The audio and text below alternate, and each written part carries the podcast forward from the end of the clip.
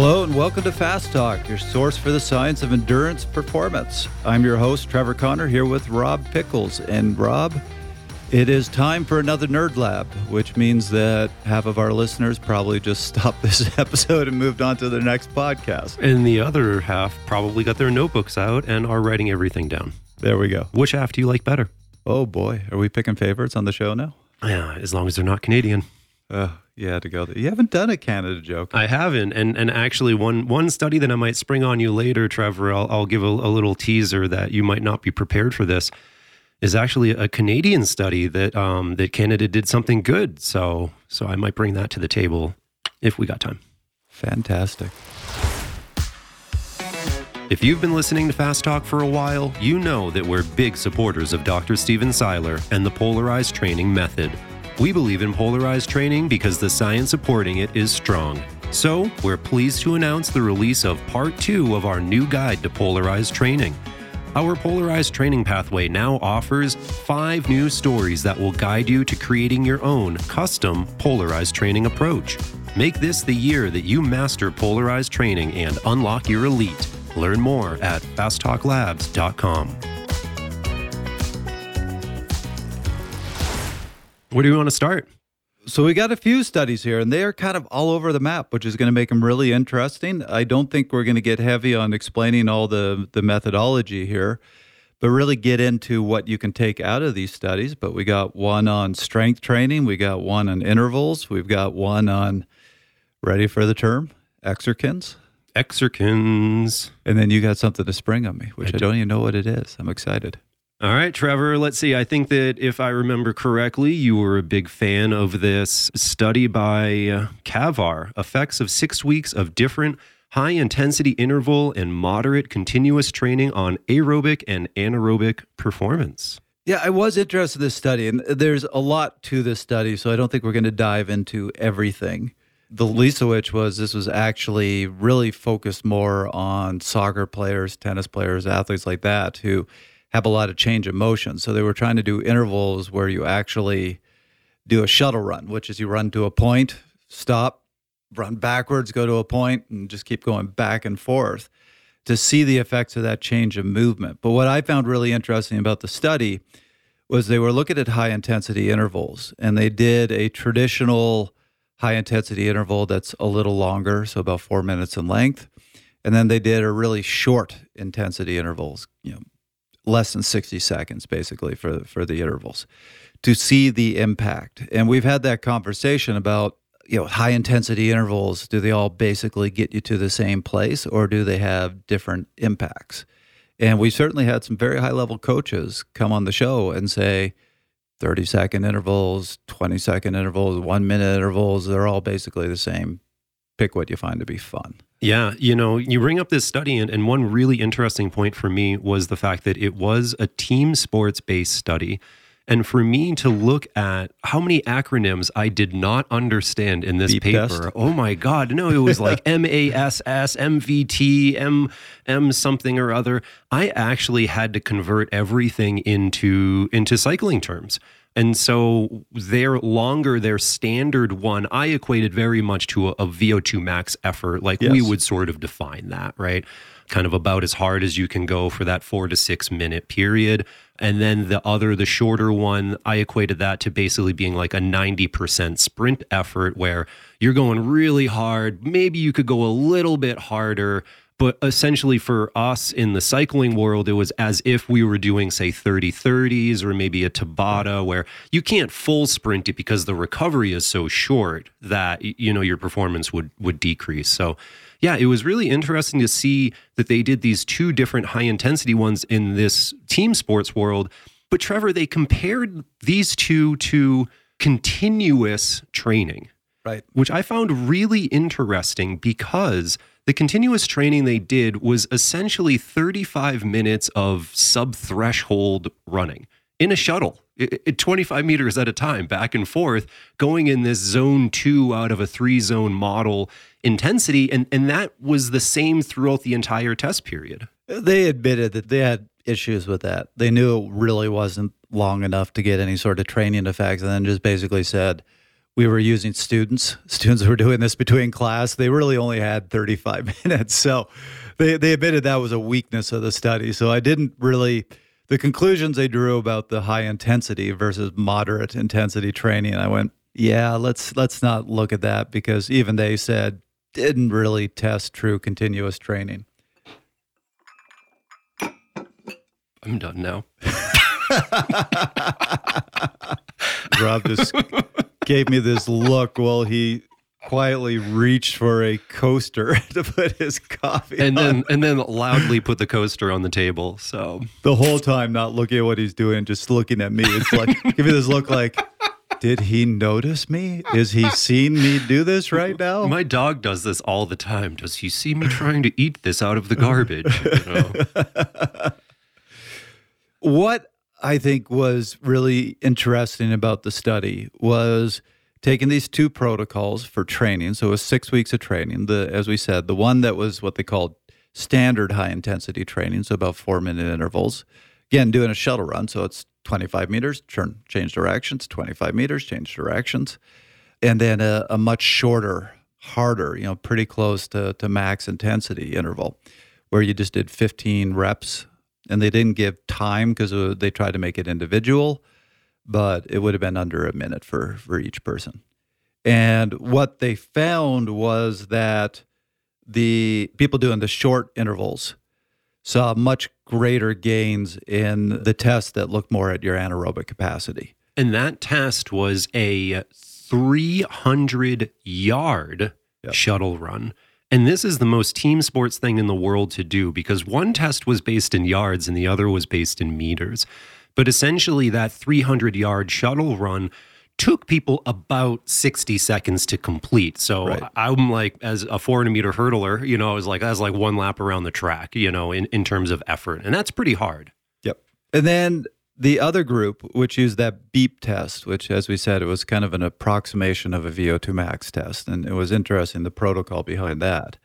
But you found the group that did the longer intervals saw much greater gains in the, the BEEP test results. So the You know, basically, they saw more aerobic gains. The people doing the short, really high intensity intervals saw greater gains in the on the anaerobic side. Yeah. So to put that into perspective, on the BEEP test, which is the aerobic approximation, the approximation for V O two max, that short training group went from ninety-five to one hundred three shuttles.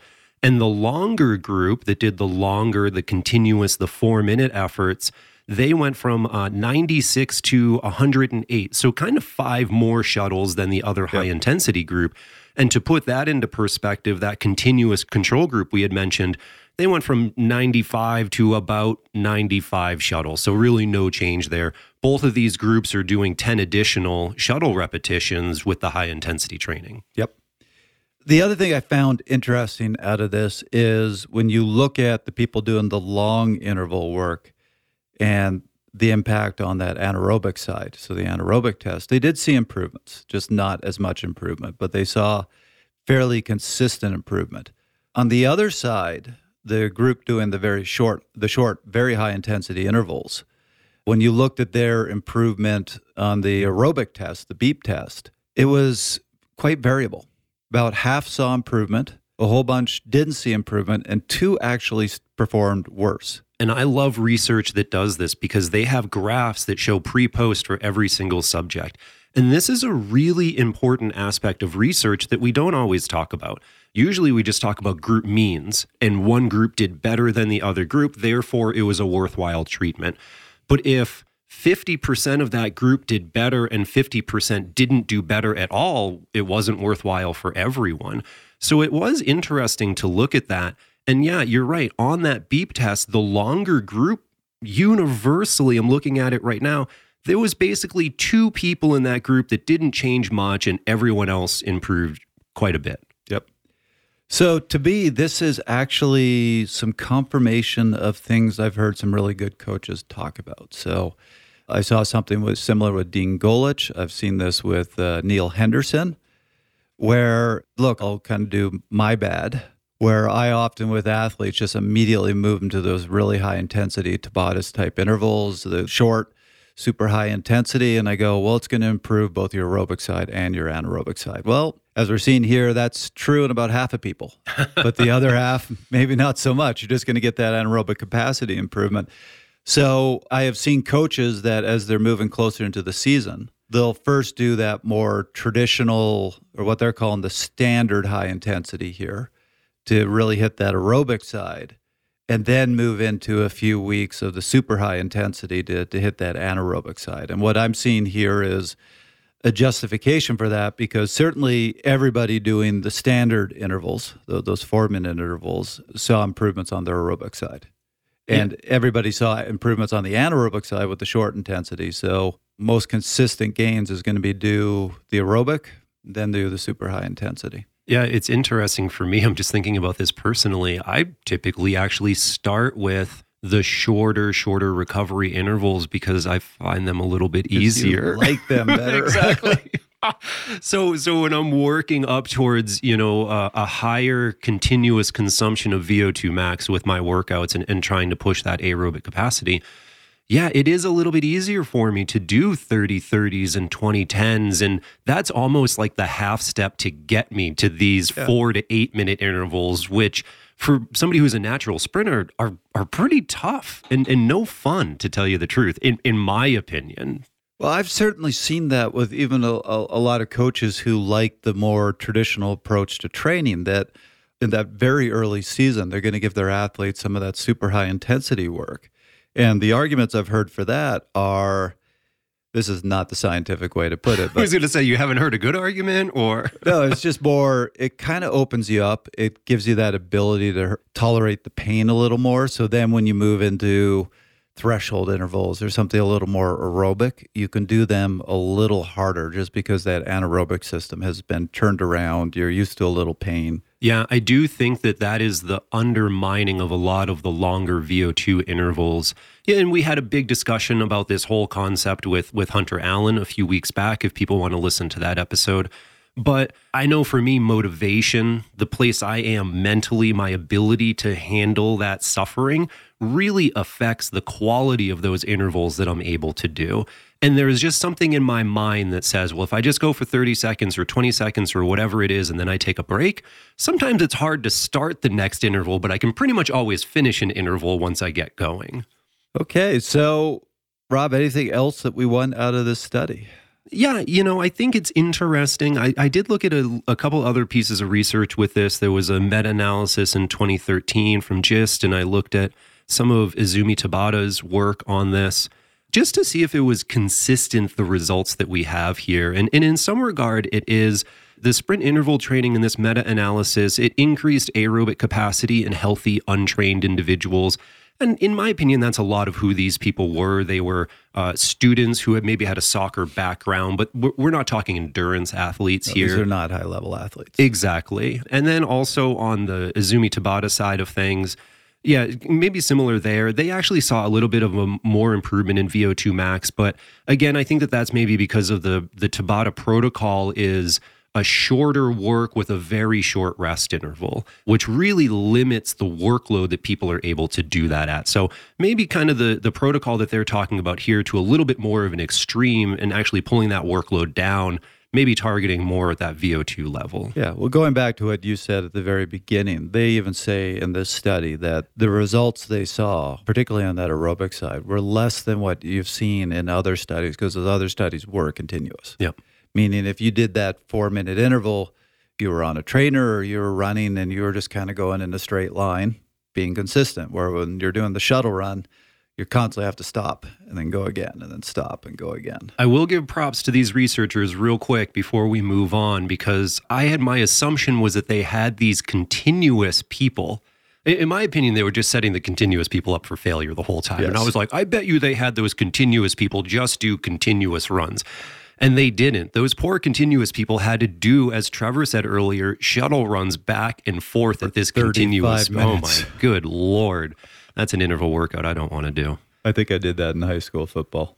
Ah, perfect. But I've tried to block it out of my memory.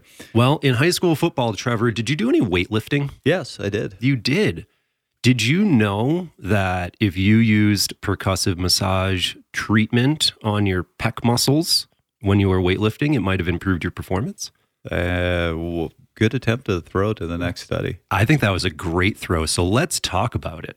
Before we move no. on, just just just because you brought it up, here's something you probably didn't know. I was a lineman. In Canada? In high school football. In Canada? Yeah, it was in Canada. Oh. That's where I went to high school. Yeah. And we actually didn't call it high school, but that's a whole different discussion. Did you call it like secondary school or something? I went to a college. This school... Wow. Trevor graduated college at eighteen. You heard it here first. No, I started grade five in a college. Oh, perfect. So, but yes, I was a lineman. I was also two hundred twenty pounds, but that's a whole different story. Wow. Man, you might have been a real lineman at that weight. I'll let the listeners determine what they think of that. People bounced off me. It was fun. Now they were, they would roll over me. And yeah, exactly. And now you bounce off them. Yay. And by the way, that's how I'm going to die. I still think of myself as two hundred twenty pounds. One of these days, I'm going to go into a bar and pick a fight with a guy that's oh twice my, my size. That wasn't sciencey at all. What's our next study? Acute effects of percussive massage treatment on movement velocity during resistance training. This came out, when did this come out? two thousand twenty-one, so relatively new, by uh, Garcia Salero, and I think this was out of Spain. And I know you were really excited about this one. Because you love your percussive massage. I, I do. And this episode is not sponsored by anyone, but I have pretty much all the percussive massage therapy devices out there. I love them all for their unique qualities. I love them all the same, just like my kids. There you go. But so which is your true favorite? We won't tell it. Um, I'm into the Theragun right now. I am. But I do have the Hypervolt as well. My wife uses the Hypervolt more than I do. Okay. No. I've got two of the Theraguns. Nice. So, Trevor, this study, I'm going to name it because it's in the study. They used the Theragun device, but I do want to say that it was not sponsored. They received no outside funding, and they didn't they didn't announce any conflicts of interest, which I like to see. Not that I don't trust research that's sponsored by companies, because I think that some really good research comes out. But at the same time, something in the back of your mind has a hard time trusting it, whether or not it should. So anyway, I thought that was awesome to see with this. Yeah, and they had to pick one of the devices, even if they weren't funded. So so let's give some background info on this. I got to scroll through my notes to actually find where they are. So yeah, they were looking at evaluating percussive massage treatment for improvement during weightlifting. And something I found really unique in this is that they were using movement velocity. So they were, that was actually probably my favorite part of the study. No, right? And and this really showed me, we know a lot about endurance training in science, and this was, in some regard, a new concept to me. It, in some regard, not. And so I'll expand on that in a second. Movement velocity, for the purpose of this study, they were essentially timing how long it took for the athletes to complete a bench press. And the think- a single bench press. Correct. Yes. One single repetition. With the thinking being, as you lift heavier and heavier, your movement slows down, right? So a one rep max, you're moving slower than if you lift five pounds. But also throughout the course of a training session, as you do one rep, two reps, three reps, four reps, so on and so forth, as you fatigue, your movement slows down as well. And so they were saying, independent research of this has shown that you can be specific about adaptations if you stay within a range of movement velocity and if you stop the exercise when your movement velocity slows down beyond a certain point. So instead of doing three sets of twelve repetitions, it would be three sets of repetitions until you slow down too much. Yeah, that was the, actually the biggest thing I took out of it, which I said that might be the better way to promote adaptations, because for one person, ten reps might be right. For another person, fifteen reps might be right. So instead of just giving a random number, go until you can't keep the speed anymore. And I think it was a, a really great, and I don't want to say attempt, I think it was a great execution of of being able to put metrics to what's happening here. And we have metrics that surround us in the cycling and the running world, but not so much in weightlifting. So that was very unique to me. Yeah. So and what I loved about this study is it actually gave some really good advice. I found some great results. But if you follow everything in here, you are going to be that guy in the gym that everybody's going to stare at and give a, a wide berth because... Beefcake! Not even that. Oh. I mean, you're just going to be weird. Oh. Basically, what they, they had these people do is bench press until they couldn't maintain the velocity anymore. Mm-hmm. They did four sets. And in between each set, they would get on the ground, take out their Theragun, use the Theragun on their chest. fifteen seconds per side, I believe. Yep. And then do their next set. And the idea was to see how many reps they could do in each of the four sets with the Theragun. And the results were the group that did not use the Theragun, they saw the number of reps they were doing decline from set to set to set. The Theragun group in all four sets did the same number. So they were able to resist that fatigue with the Theragun. Yeah, and that fatigue resistance is really important here. So uh, the sets were at seventy percent of their one rep max, just to give people an idea. And we're talking a range of eleven point four to ten point three reps on the percussion gun. And then in the control group, they went from about eleven point three down to eight reps at the end. So a lot of fatigue there. But the researchers note in this that the percussive therapy has not been shown to improve jump height. It hasn't been shown to improve strength necessarily. Nobody in this study was quote unquote stronger or lift more. Not that they were looking for that. But what it did do was it perhaps decreased the fatigue that people were experiencing, allowing them to do more repetitions, which probably hopefully leads to them getting stronger. Better adaptation. Exactly. Right. Bigger load. So I admit I found this really fascinating. When I get back into the weight room next year, I'm actually going to try some of this. So next year, I've got you, the, you can do this tomorrow. If I go into the weight room. Well, you know. Yes. Don't want to be two hundred twenty pounds now, do you? Yeah, that wasn't all due to the weight room. Let's face facts. I have a latte in my mouth that almost exited quickly.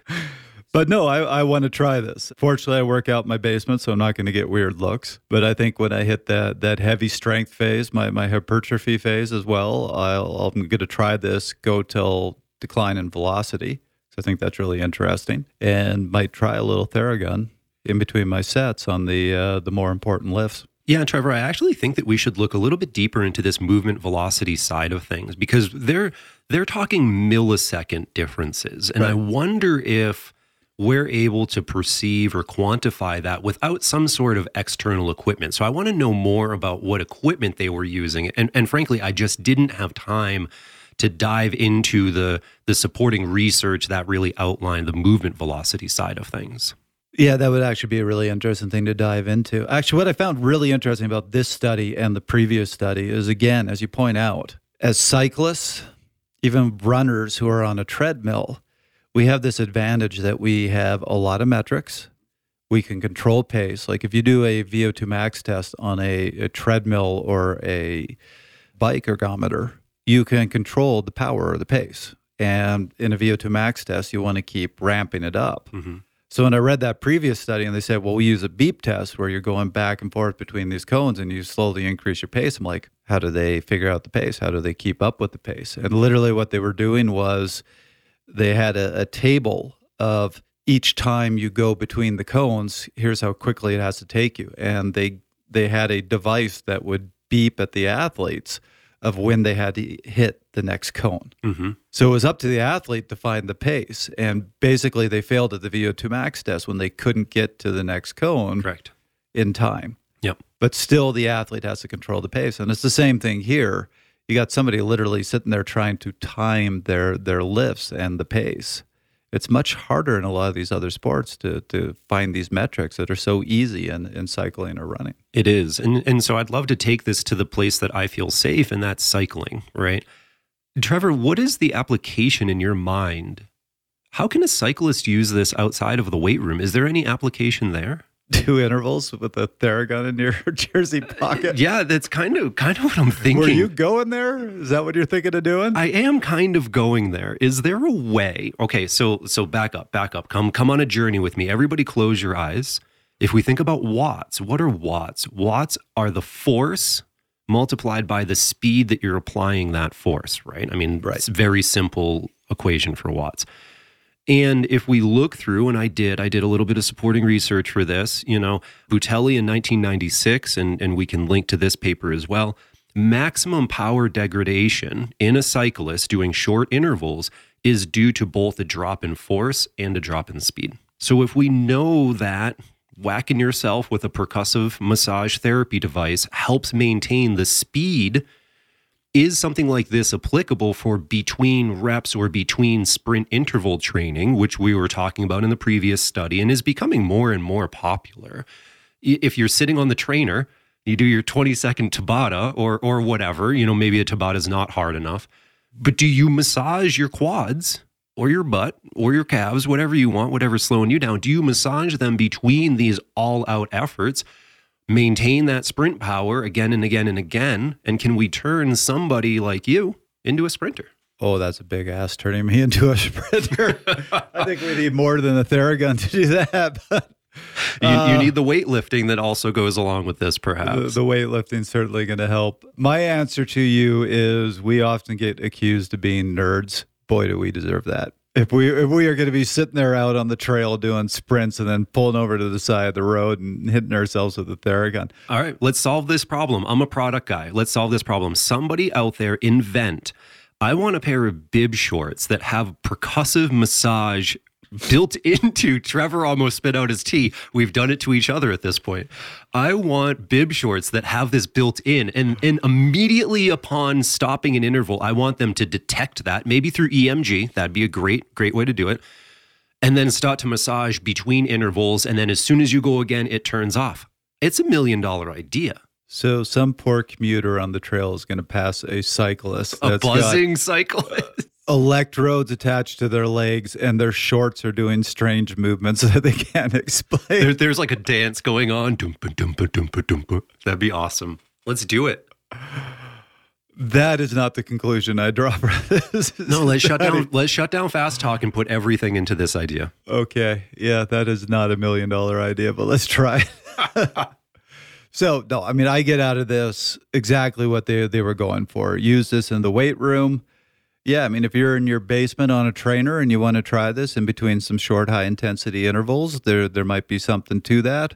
I certainly think a track rider who's doing a hard sprint and then getting down on the, mm-hmm. the grass and resting, they should have that Theragun there or whatever their device is and, and, and hit their legs before they do their next sprint. Yeah, maybe track and field athletes, runners as well. This might be a little bit more applicable in between intervals, a little bit easier there when you're doing it on the track instead of uh, pulling it out of your jersey pocket on the uh, on the old bike path.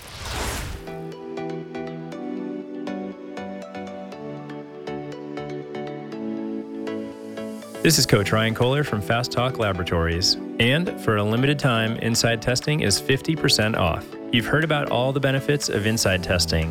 Inside Test results show your metabolic capacities, your load characteristics, your strengths and weaknesses, and more. This is an extremely valuable test about your physiology. Don't miss this limited time half-off deal. Schedule your Inside Test today at fast talk labs dot com.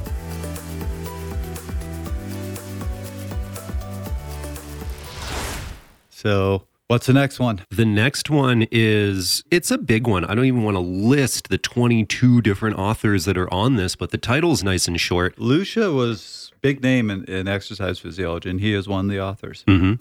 So this is Exerkins in Health, Resilience, and Disease. And Trevor, this is this is your baby. I think, Trevor, I think you might need to explain this to me a little bit. I think I missed the point. So I love the fact that I picked this one. Rob's like, why? I and did then he read t- it, and, and the first thing he said to me after he read it was, "Why?" I tried to, I tried to talk Trevor out of doing this research, but I, and like I said, I, sometimes, and this is what's important, right? Sometimes research just doesn't speak to you, and it speaks to somebody else. It doesn't mean it's not valid. And and what I want to do, Trevor, is I want to hear your interpretation from this because I do truly think that I missed the point of this research paper. Well, so I mean, I have an immunology background. So I, I saw this one. I was really excited about it. I just read through the whole thing, and they're bringing up all these cytokines that I've spent years studying and, and their impact, and just went, wow, that's cool.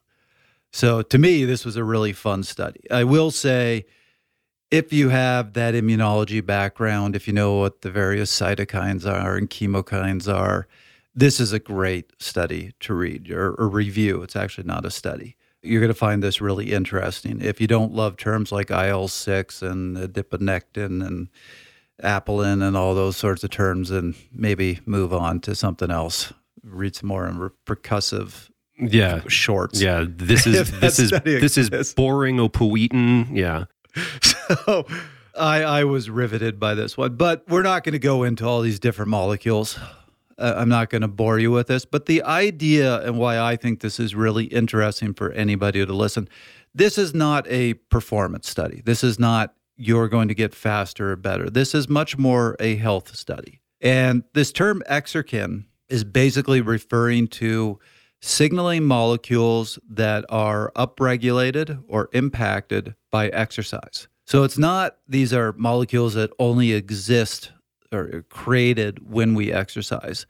They're used for other things. So for example, the first one that that really sparked this research, they discovered that exercise upregulated something called I L six. That's a cytokine. I L six is a very important cytokine in our immune system, and it's very interesting because it has both inflammatory and anti-inflammatory effects. And they showed that exercise, when you, you exercise hard, your muscles will upregulate I L six. So they went, wow. Exercise using your muscles seems to have an impact on the immune system. I'm just picturing a researcher in a lab going, wow, look at that. Cool. And the problem sometimes is that when you're doing research on new things, you see the effect, you see the thing yep. that changes, but it, it's maybe another step or two removed to understand why that actually matters. So the big picture of this is, I think sometimes when we exercise, all we're focused on is adaptations. So you go, okay, I'm going to go out and do some hard work, and that's going to improve the mitochondria in my muscle cells. That's going to make my muscles bigger. It's going to improve my heart. And you don't really think beyond there. Yeah. And what they are showing with these exerkins, and there's a large list of them that are impacted by exercise, is they have huge impacts systemically throughout our body. And it's just, it was fascinating going through the list and seeing both the number of molecules that are impacted by exercise and the effects that they have. So they went through cardiovascular health and showed that there are several of these exerkins that can really help with the, the heart's function. They went through the adipose tissue and showed that these exerkins can promote breakdown of fat and also actually promote something called brown adipose tissue. So short explanation of that is we have white and brown. White tissue, basically think of it as dead. It doesn't do anything except store fat. Brown adipose tissue is actually metabolically active. It burns calories. And there's benefits to having brown adipose tissue.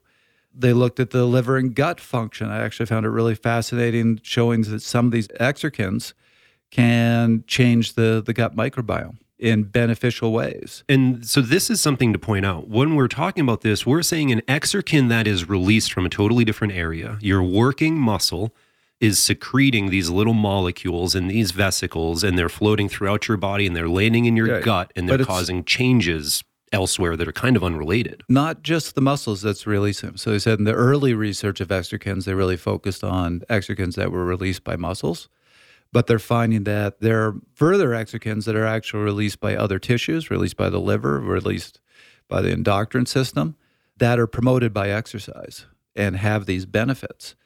Yeah, just to continue with the quickly with the, the overall benefits, and I'm avoiding all the terms, they showed that big improvements in glucose homeostasis. So basically, if you are at risk of diabetes, exercise improves insulin sensitivity, so it can help reverse some of those effects.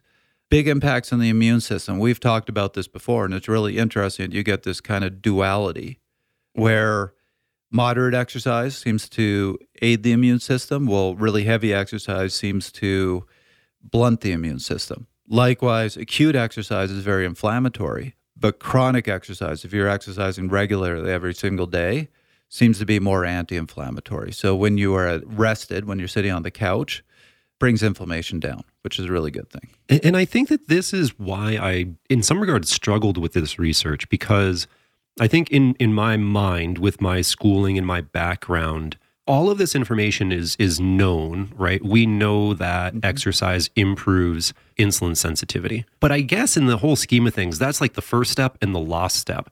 And maybe what this research is doing is filling in that middle step of how is it doing that? These exactly. are the molecules that are doing that. Yeah, exactly that. We've known for a long time. Exercise improves insulin sensitivity. Ex- exercise improves bone health. Exercise helps the heart. And there's those studies. You know, you have a group that that does exercise. You have a control group that doesn't. You see these benefits, et cetera, et cetera. That research has been for a while. These exercins, I mean, this term was only coined in, what, two thousand sixteen? Yeah. And it's basically saying there are these group of molecules that produce this effect, signaling molecules that produce this effect. And we've really never studied them as a group. So let's create this group called exercins and look at the molecules, the signaling molecules that are impacted by exercise, that are either upregulated or downregulated, and see the various effects they have, see how they produce these, these results that we know we get from exercise. Because understanding that is going to allow us to improve how we use exercise for health. And even bring up at the end, when you have somebody who's has mobility issues who might not be able to exercise, we might be able to use these exercins to give them some of the benefits of, of exercise without them being able to exercise. Yeah, and that's, I God, do I hate to say this. My mind, when I was reading to this, went immediately to, which one of these can we put in a pill and which one of these will make me a faster cyclist? I'm not going to lie. Yep, can't put it in a pill. Your body's probably not going to absorb it. I, I think that this is interesting though, right? Because Cytomax has lactate in it as an ingredient. God, don't get me started. Trevor's literally rubbing his face right now. it, it wasn't um, my favorite drink mix of all time was one that included lactic acid, because if you consume lactic acid, yeah. your body is going to improve its buffering so that when you exercise, the lactic acid isn't going to impact you. So let's let's address all the various issues with that. For one thing... we are way off topic now. I could never pronounce this, but we have a type of gut bacteria, the lactobacillus or whatever it is, like, like I said, I could never pronounce it, that are named so because they produce lactic acid. So there's already a lot of lactic acid in your gut. Yeah. You do not absorb it. You might convert it to a sugar molecule first and absorb it. But at no point is that lactic acid getting into your blood. Lactic acid does not exist in the human body systemically. That is a myth that we continue to seem to perpetuate.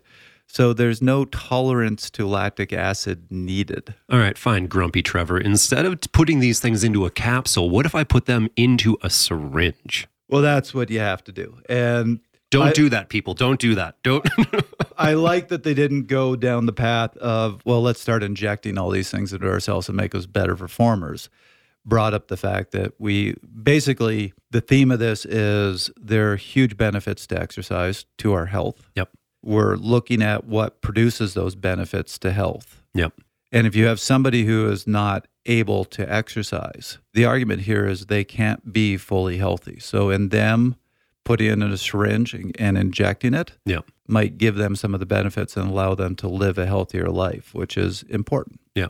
And at the same time, I think that this is talking about the holistic side of things, that exercise is, is upregulating or at least affecting, gosh, I think they have over fifty named, yep. you know, and this is where, you know, we say, hey, health and nutrients from whole foods is significantly better than buying that pill off the shelf.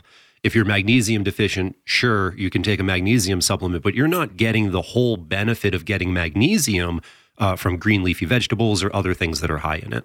Yep. Is that right? I just pulled that out of my...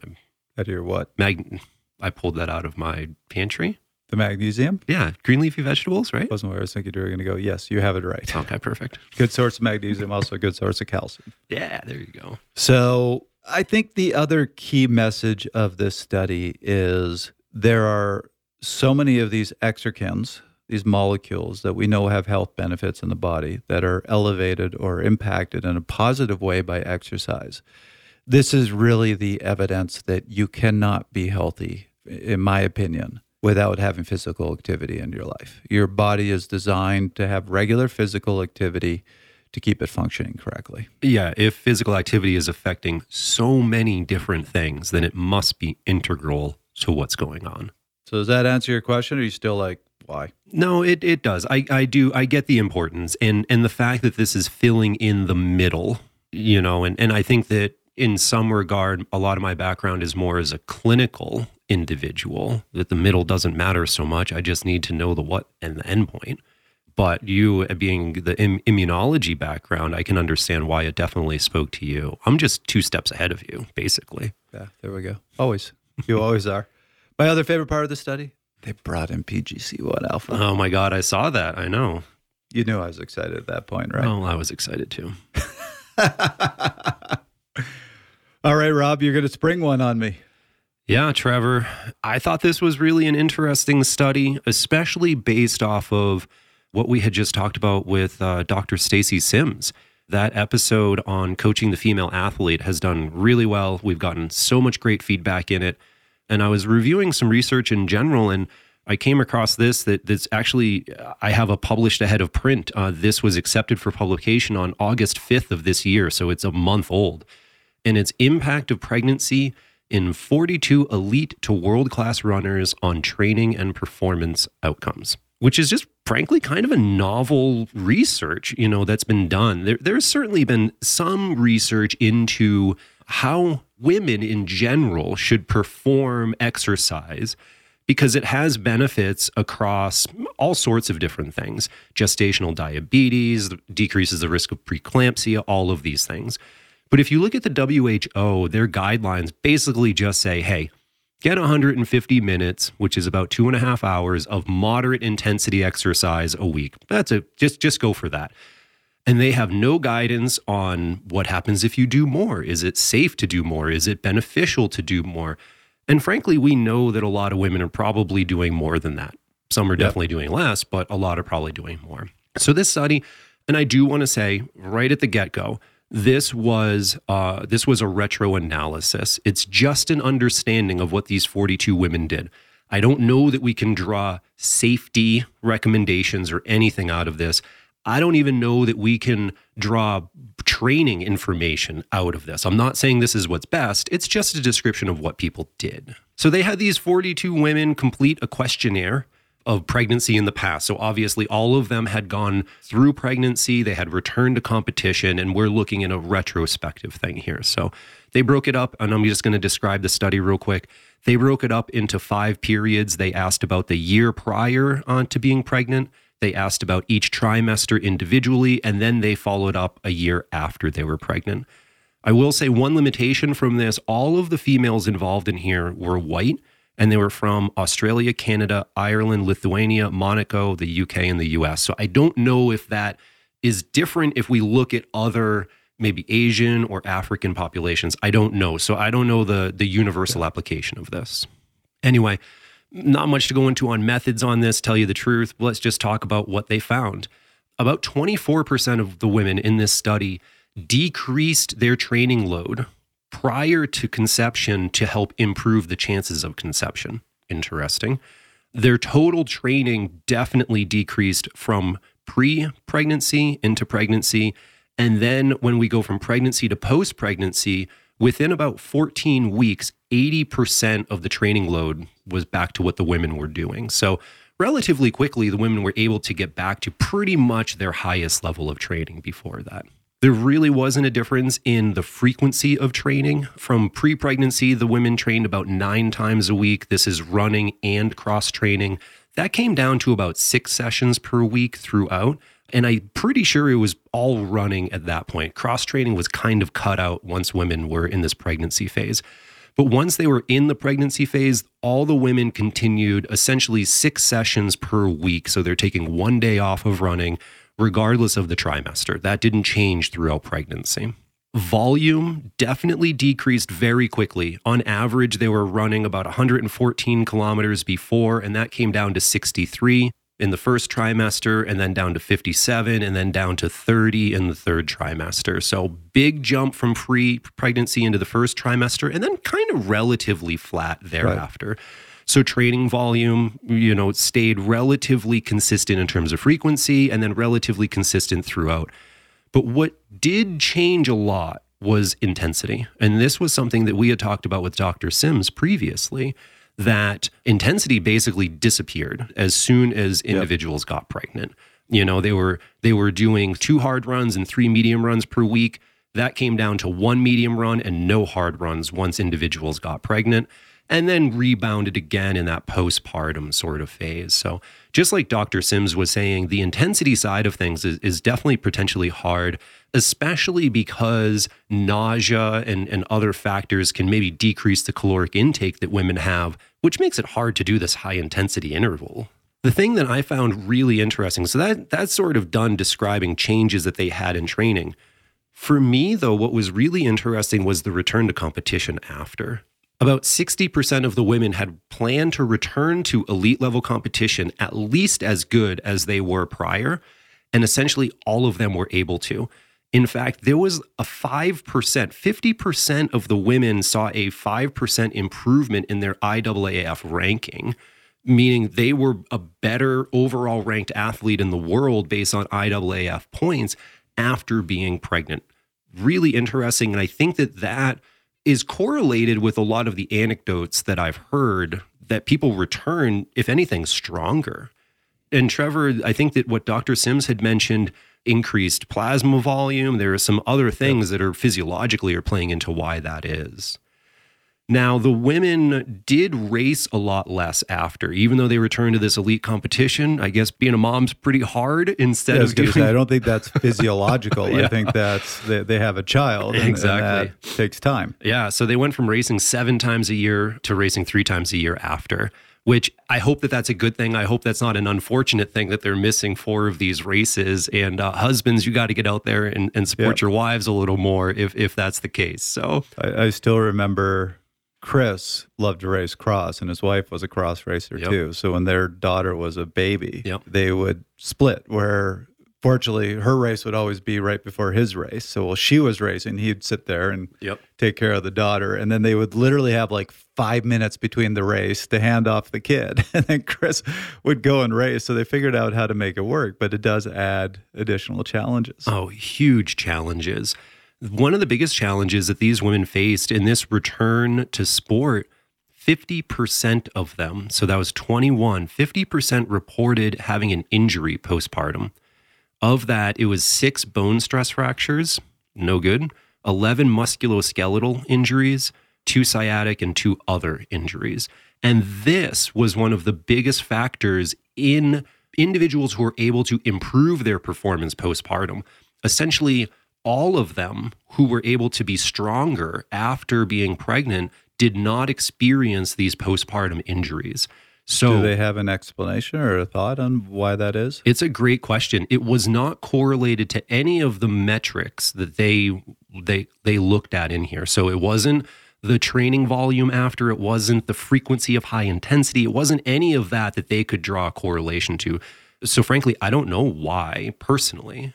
Just throwing this out there, what would be interesting, and obviously almost impossible to do at this point, would be to look at the nutritional habits, yep. particularly during the pregnancy. As we talked about with Doctor Sims, when a woman is pregnant, priority is always given to the child. So yep. if your diet is not great and you're not getting sufficient nutrients, it's going to go to the child, and that's actually going to make the mother extremely nutrient deficient, which can have impact on bones, can have impact on muscles.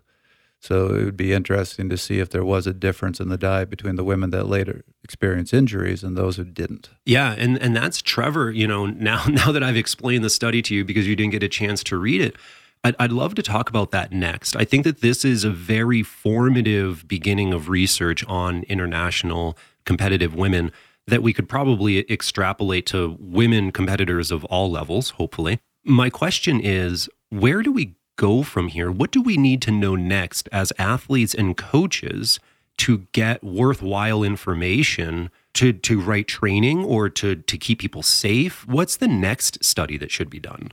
Well, as you were explaining this to me, what was really interesting to me, you, first of all, you pointed out, yes, it is completely possible for a woman post-pregnancy to return to her former level or better and actually get there fairly quickly. So that's an important question that a lot of women have had where they felt, I get pregnant, that's the end of my career. And the answer to that is no, it doesn't have to be. Yeah, and this was, they were looking within a year yeah. after pregnancy. So that's pretty fast. So that's an important question, but I think the question that isn't answered is the best way to go through that pregnancy to optimize health. As you said, some ended up injured, some didn't. So what's the best nutritional support. But also, I would love to see this study. It'd be a tough study to do. I don't know how you would do it. But my guess is women who continue to exercise through pregnancy probably have a, how would you put this, a more successful pregnancy than those who don't.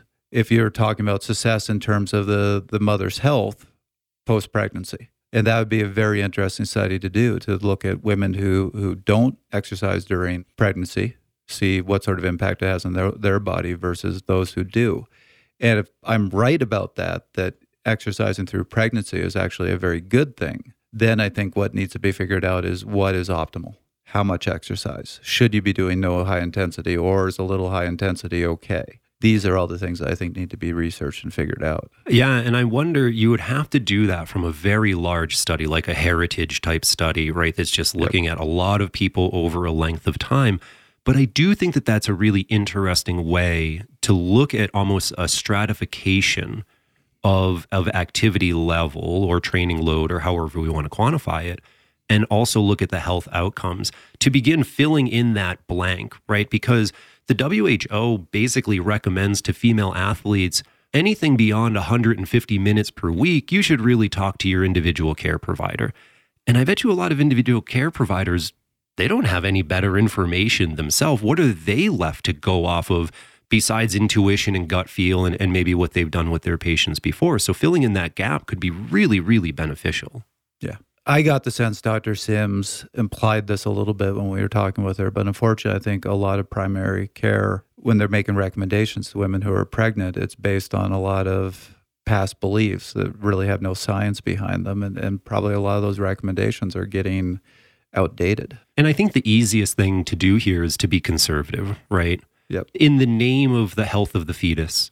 But as we're learning, the health of the fetus might actually be improved through this activity. Right. And so instead of just being conservative and recommending kind of a minimum level, maybe we do need to figure out exactly what more of an optimal level is. Right. And that's what I was getting at. I think optimizing the level of activity, optimizing nutrition during pregnancy can have such a big impact on, on the outcome post-pregnancy. In general, I'm happy to see that this research is coming out now. I'm happy to see all of the traction and information that Doctor Sims has gotten out to the world. But, you know, this was a pretty large research group that pulled this together. You know, Doctor Trent Stellingworth, I believe, was was one of the authors on here, among others. And I hope that we can continue to fill in these gaps because as athletes and coaches, this is is hugely important. Agreed. Well, good study to spring on me, Rob. It was really interesting. Yeah, I'll have to read that one. I, I thought it was I thought it was a good one, you know. Trevor, do you have fun this Nerd Lab?